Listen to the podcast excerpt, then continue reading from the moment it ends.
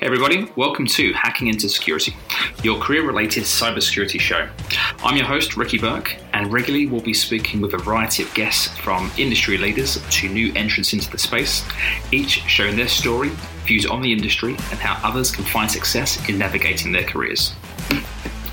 Thanks for tuning in. So, this is episode number one, and for me, quite fitting that our first guest is Chris Rock. So, Chris, for me, has been very influential. Um, he is someone I've known for a few years now, and originally I just someone I wanted to get to know because he had a very interesting profile. He's one of the few guys that's done multiple DEF CON presentations and based in Melbourne, so just made sense trying to get to know someone like that we struck up a, good friendship over time, and he was very encouraging of me starting a business, which I did uh, as a cybersec people a few years ago. And he ended up being my first customer, which I think neither of us expected um, much more before that time, but it worked out well for both of us, and we've, we've kept a good relationship since. Um, so Chris has got a very interesting story, and uh, we'll talk through his journey from being an 11 year old to the where he is now. Um, if you're hearing some background noise, um, well, we're all working from home, and as much as uh, we try and uh, let's say entertain the, the, kids and keep them busy, um, they'll be busy themselves and making noise. So, um, apologies for that. But um, I hope you enjoyed the conversation. Uh, Chris, thank you for participating, um, and I hope you enjoy. Take care. Welcome to another episode of Hacking into Security. Um, so today uh, we're taking a different direction. We've spoken spoken to a few people that have got into the industry recently. Um, today I'm very very happy to be joined by Chris Rock. Um, so Chris, I've known for how many? Four years, maybe. Four, four years, yeah. Um, so Chris has got a very interesting background, um, and I'm, I'm, going to read the bio out from uh, from a well from basically his DEF CON CFP. So Chris has been active in the security industry for over 25 years. Uh, Chris presented "I Will Kill You" at DEF CON 23 and "How to Overthrow a Government" at DEF CON 24.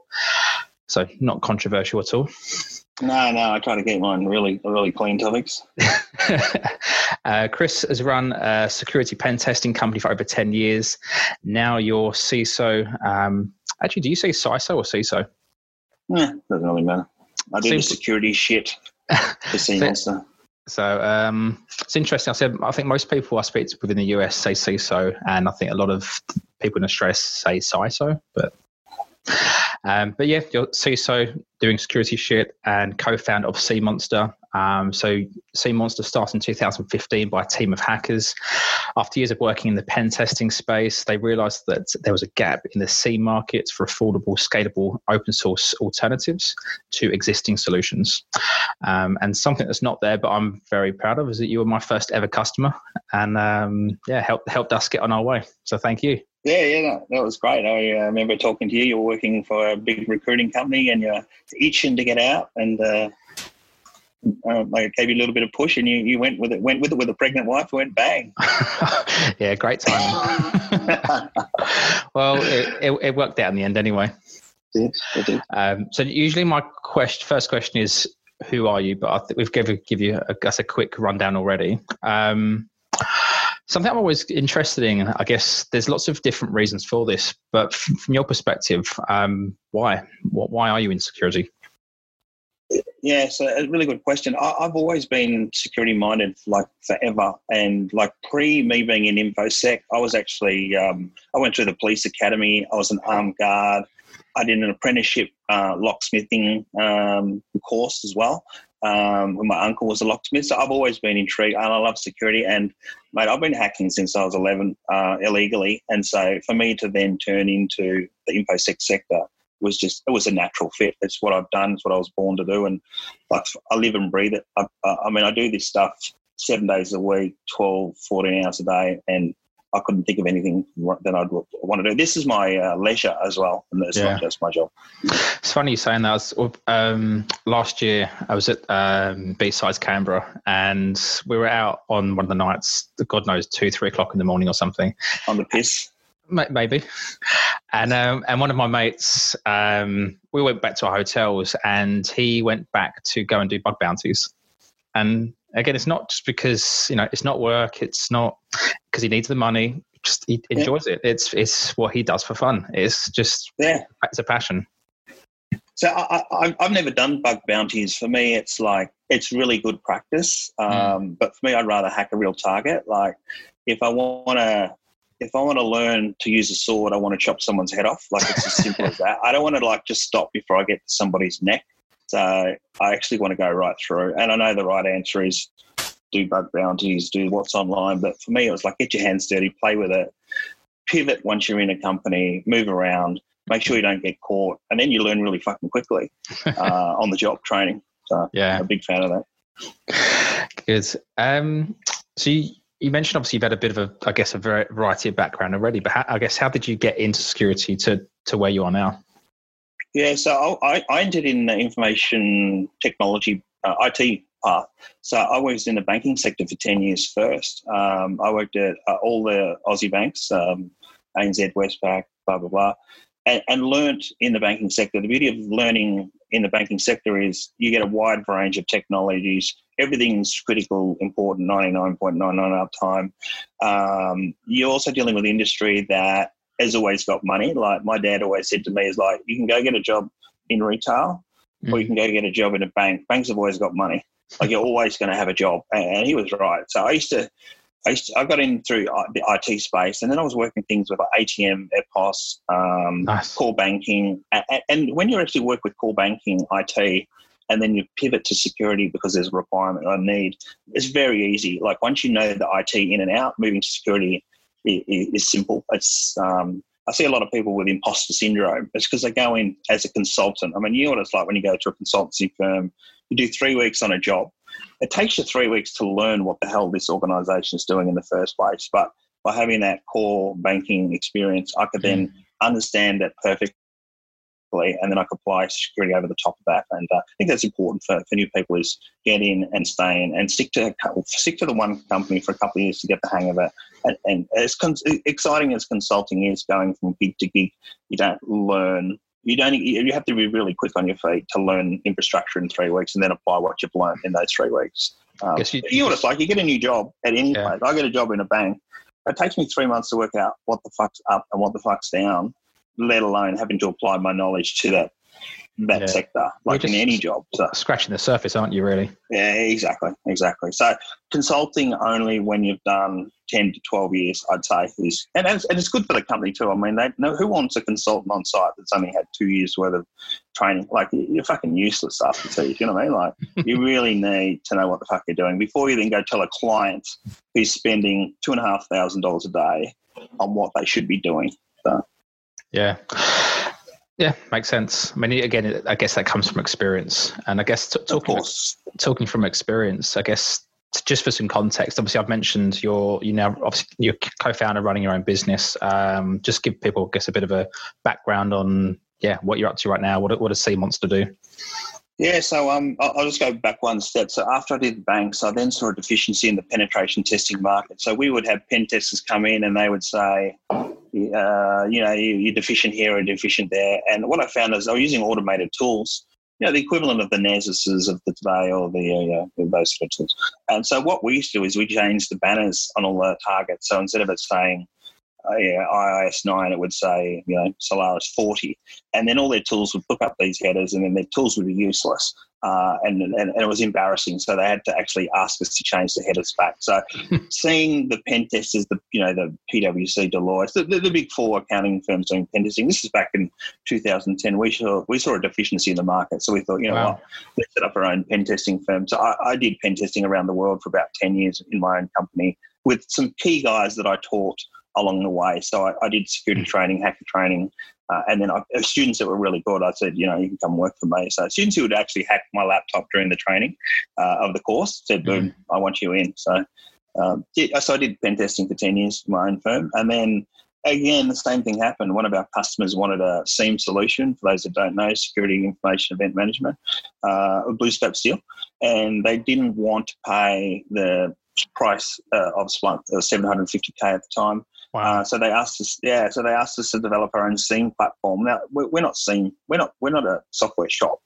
Uh, so we thought, you know what, we'll have a look what's out there, and we saw all the other products out there: the OpenSOC, Cisco OpenSOC, Elastic, um, Elasticsearch, yep. and then yeah, so we then adapted that over the next four years and bought a SIEM, uh, built a SIEM platform, and uh, yeah, so I was the, the founder of um, or co-founder of SIEMonster, and uh, that took off. We have a lot of customers around the world. So you ask me what I'm doing now is yeah, I'm the CISO of SIEMonster office in New York and Melbourne, and we've got customers, a lot of university customers uh, in US, uh, Canada, and uh, UK, and it's a it's a, an affordable SIEM solution. That's great. It's interesting. I remember us talking again back then. I know you're in Melbourne today, um, but uh, I guess from a business perspective, you were ex- starting to expand into the US, and obviously now it's it's definitely gone that way. Um, it's just it's a big space this industry, and I get people I think sometimes forget that is that you know we live we live in our small little bubble sometimes, um, sometimes geographically, um, but there's a big wide world of, of things happening out there. Oh, I mean, t- totally. You, you spot on, Ricky. I mean, the Australian market is just shit small compared to the US market. And I mean, I was raised in Melbourne, blah, blah, blah when I went to New York, for example, and then I was speaking to one of my customers and said, in Texas alone, we have uh, 1,200 banks in Texas alone. Whoa. And I'm thinking, oh my God, we've got the top, you know, we've got the big four and probably another 150 credit unions on top of that in Australia. And this one state has 1,200. And here I'm trying to win business in, in pissy old Australia when there's just the US market alone, let alone Europe, Asia, the Middle East. So we we made the decision very early on to, to, go to the US. Uh, the Australian government helped out. Uh, we, we went through the Austrade program, three months in San Francisco. I then did nine months uh, in New York and uh, in 2018, and then again 2000, 2018 and 19. And then, um, yeah, so we're in New York and, and Melbourne now. That's fantastic. Um, okay, cool. So obviously, it's a lot has changed in that time as well. You mentioned obviously from from hacking as an 11 year old um, and now it's a you know an actual job. Um, I guess what what changes have you seen over the industry over the last 15, 20, 25 years?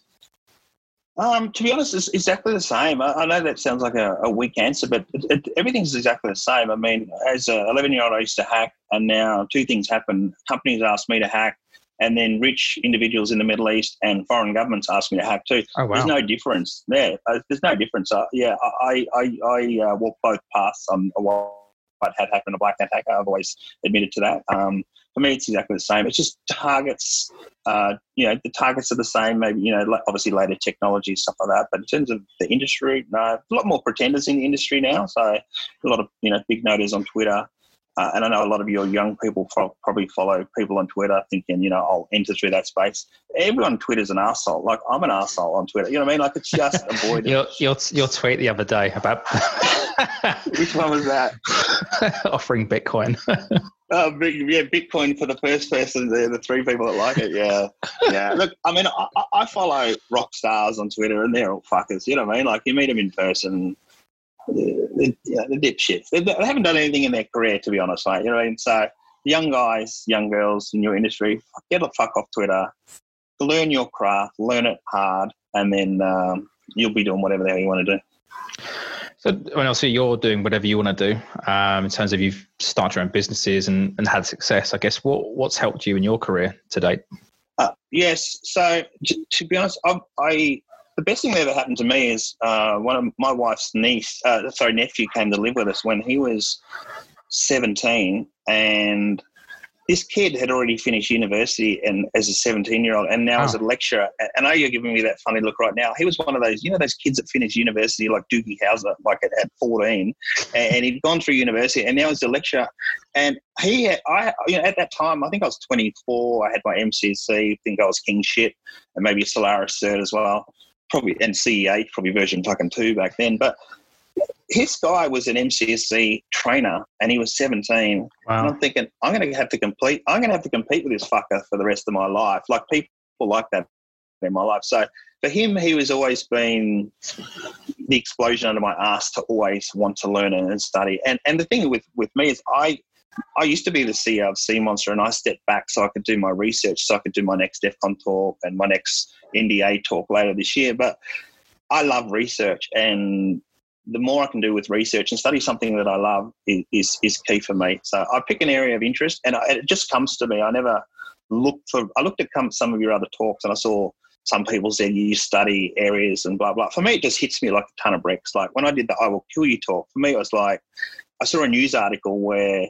uh, uh, letters were sent out to 300 people that they'd been they're dead, and here's your death certificate. I'm thinking, how the fuck? How does that fucking happen? And for me, it's like that doesn't sound logical. In my head, a doctor goes out, fills a certificate out, boom. But in the hospital system, and you know, it's, it's, it's a tick box option um, that goes through that way.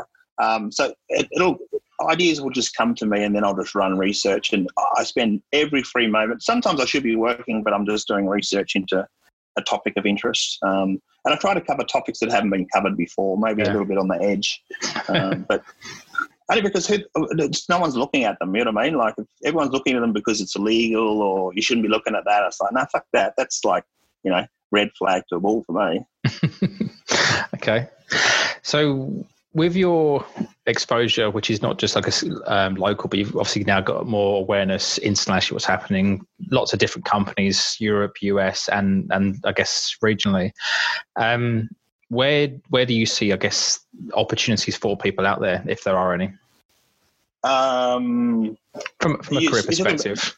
From a career perspective, and here's here's is what I always told anyone that I've worked with is your career is going to be long. Your career is going to be could be 30 to 40 years in, in infosec and obviously it'll, it'll like me i've gone from you know it to you know pen testing to SIEM. And who the fuck knows what i'll be doing in, in a couple of years time. But the thing is it's a long career. And the last thing you want to do is go into an industry where you haven't had the training. So when a doctor becomes a doctor they do the mm. six years they do three years at a hospital and then they're a doctor and then they do surgical school and blah blah blah.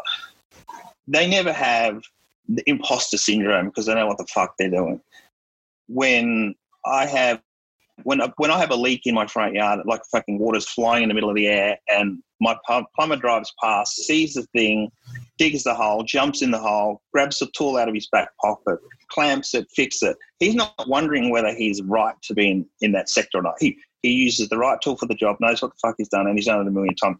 So if if I could just tell everybody, you got a long career, don't take shortcuts. Learn the fundamentals. You're going to get a lot of people saying, oh, you don't need a degree, and you may not need a degree.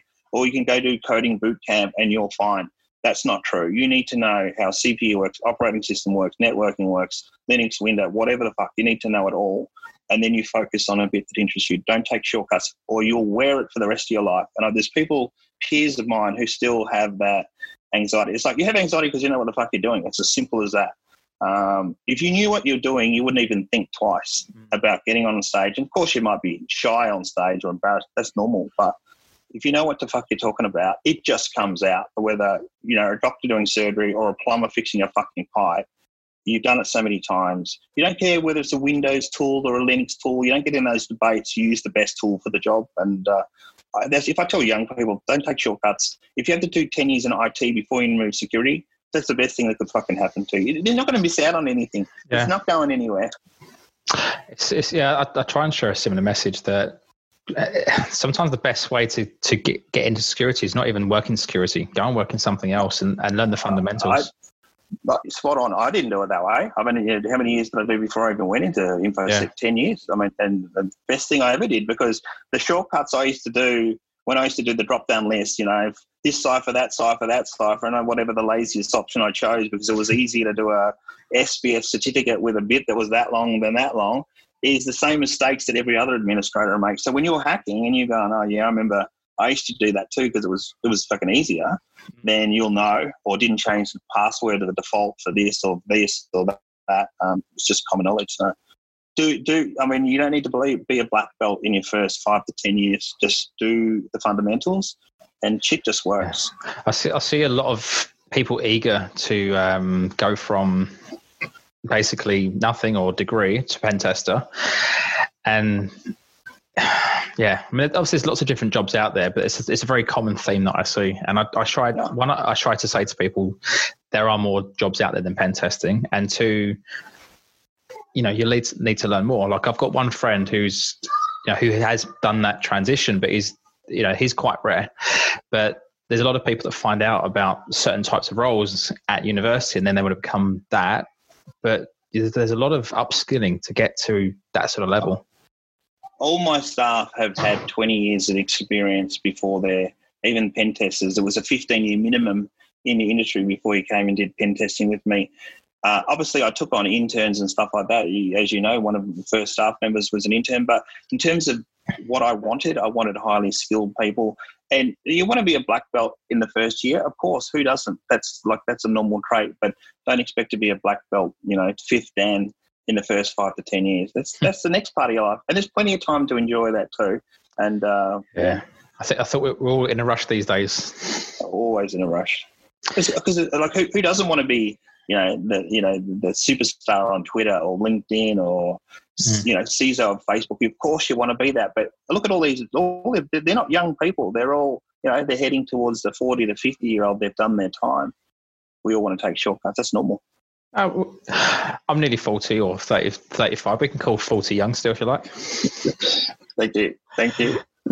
Um, so with with I guess if what you know now, if you were going back, you know, 20 odd years and starting out your career, what would you do? Like if you were, if you exactly. wanted to, sorry, go on. Yeah, exactly the same thing. I would not change anything. I know that sounds like a weak answer, but the best thing I ever did is get the fundamentals. I mean, one of my first jobs was in a computer shop. I worked with a, a Asian guy who did he bought stuff with cash from a van that drove past, and then we sold stuff that was uh, we would never do tax free. Put it that way. So all of a sudden, you learn something that you know, as a 18 year old boy going from a middle class family, I didn't understand how you know this whole you know other world works, just cash only stuff. Yeah. And then I put computers together. So I, and I did that every day, and I did like you know eight computers a day I put together. Um, so I would change nothing. You know what I mean? Start at the bottom, and enjoy the road up. And you're going to see some weird shit and good stuff and bad stuff.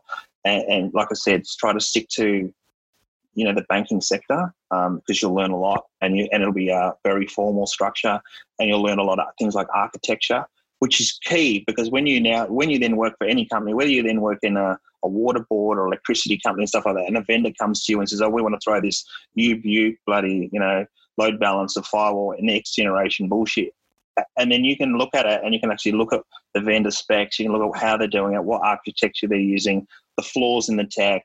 Um, you know, using Cisco and Juniper as two different types of devices, as in like a, a DR for security. Um, yeah, that sort of infrastructure, I think I would not change the way I've learnt. And you just follow the trends. Um, if I if I went into pen testing now, and I know this is probably going to piss off a few of your your listeners, but pen testing's I'm not saying it's dead, but it's fucking crowded.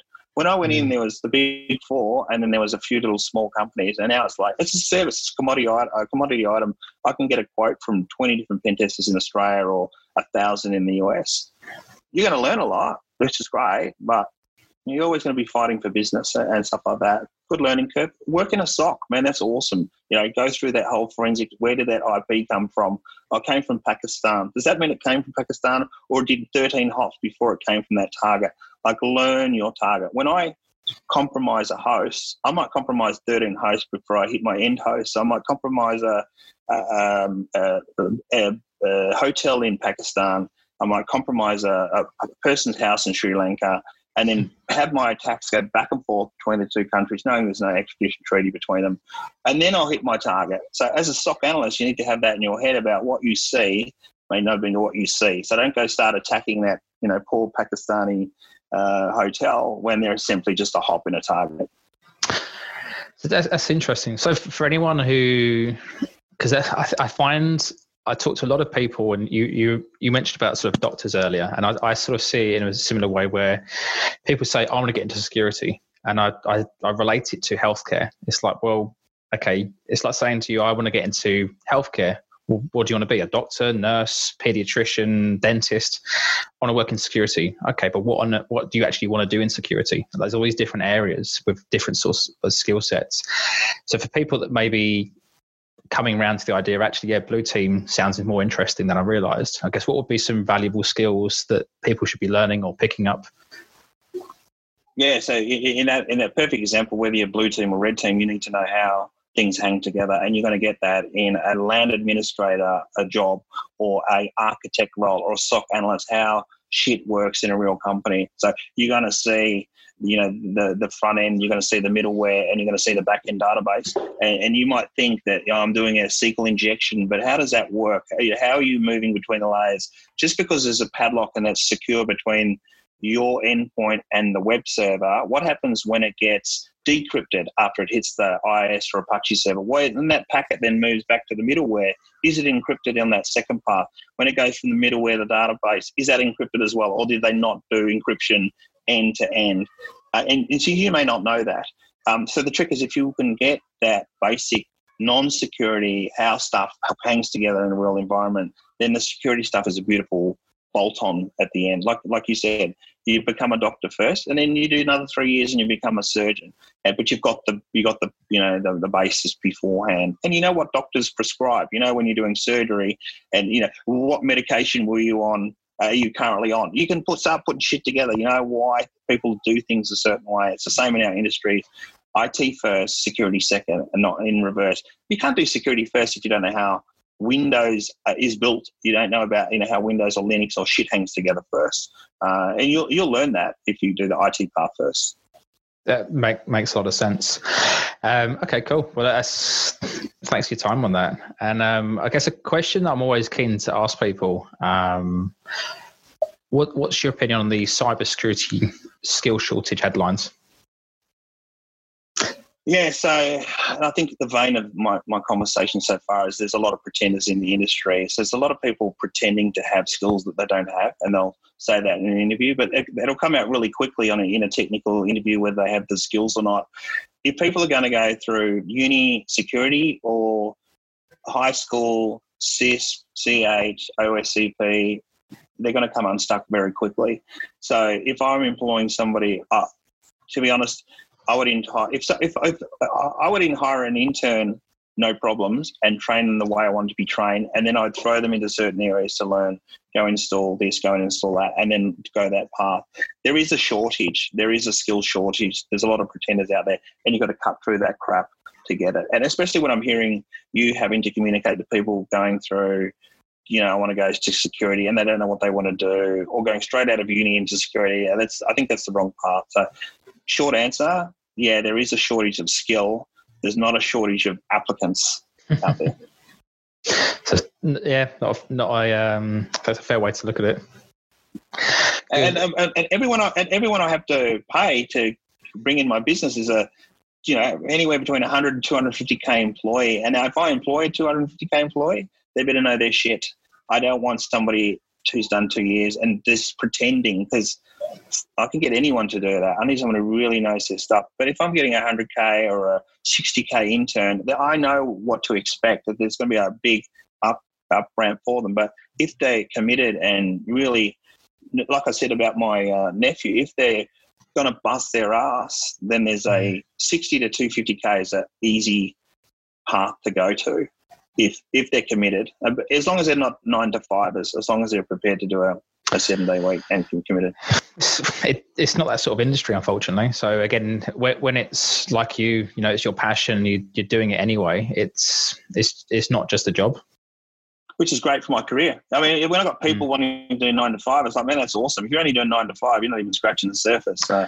I, uh, it's quite scary because when I'm sort of qualifying potential people that we're going to work with for customers, I, I do ask the question, like I said to you at the beginning, why security?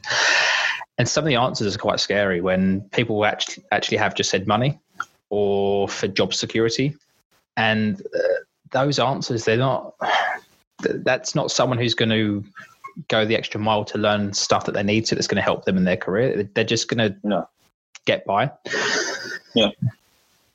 Yeah, no, I totally agree with that. I mean, I do research for a year. I mean, I could push trolleys at bloody Woolworths for 12 bucks an hour and would earn more than the research that I come out with at the end does.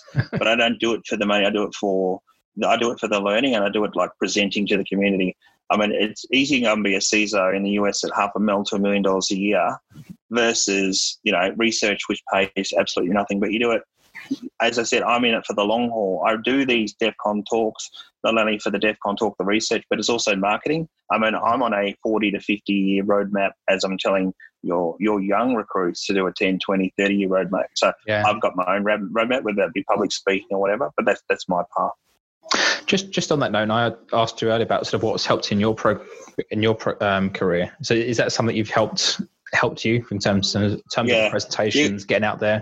Got got to have a plan. You got to have a plan. You got to have what are you trying to achieve? Like when I did DEF CON 23, I will kill you 2015. Obviously, I needed a topic, the timing, all that sort of stuff. But I was just about to launch my security SIEM product, so I needed wow. some background. I'm well known in Australia. No one knows who the fuck I am in the US. So all of a sudden I could then launch into the US. So I did back to back talks for DEF CON. That was pre planned. Uh, and then uh, now that I'm spending a lot of time in, in New York, because we're, we're, between New York, New York and Australia, I need to then further that even further. So I need to net catapult, catapult that section of my career into mm. the research uh, a little bit further. So yeah, makes sense. Have a plan. Have a plan and just execute. And it's not an overnight plan. It's, you know, like I said, in, this, in my case, it was a five year plan for for my, for my speaking circuit. Awesome. Uh, Chris, thanks for your time and thanks for sharing your your insight. Um, I, I, guess everybody's got a different journey in the industry, and I guess that's that's part of the, the I guess the topic of this. Um, there's there's not one way into it, but there's lots of ways it can go, and I guess the more experienced you are, and the more you see internationally, there's there's there's hopefully advice that people can pick up along the way as well. Yeah, thanks for thanks for the asking. A lot of people don't ask. You know, a lot of people think. Uh, I, you know, have young people who will make contact with me, and I just want to. How did you get in the industry and those sort of conversations? And you're a rock star and all that sort of bullshit. But it's nice to be asked the beginning, so I can at least then show people there is, like you said, there's different paths. And people might look at my talk that you and I have done today and go, "Oh, that's horseshit." I'll do half of that. I'll do a quarter of that. But it doesn't really matter. It's their journey. It's not my mm-hmm. journey. I can just say what's worked for me, and then they can take what they want from from that. Excellent, Chris. Thanks for your time. Thank you. Thanks, Ricky. Thanks for listening. And if you've got any questions, comments, please reach out to me. You'll find me online anywhere, CyberSec Ricky. And if you would like to be involved in the future, maybe be a guest, and uh, then reach out as well. Thanks for your time. Have a great day. Bye.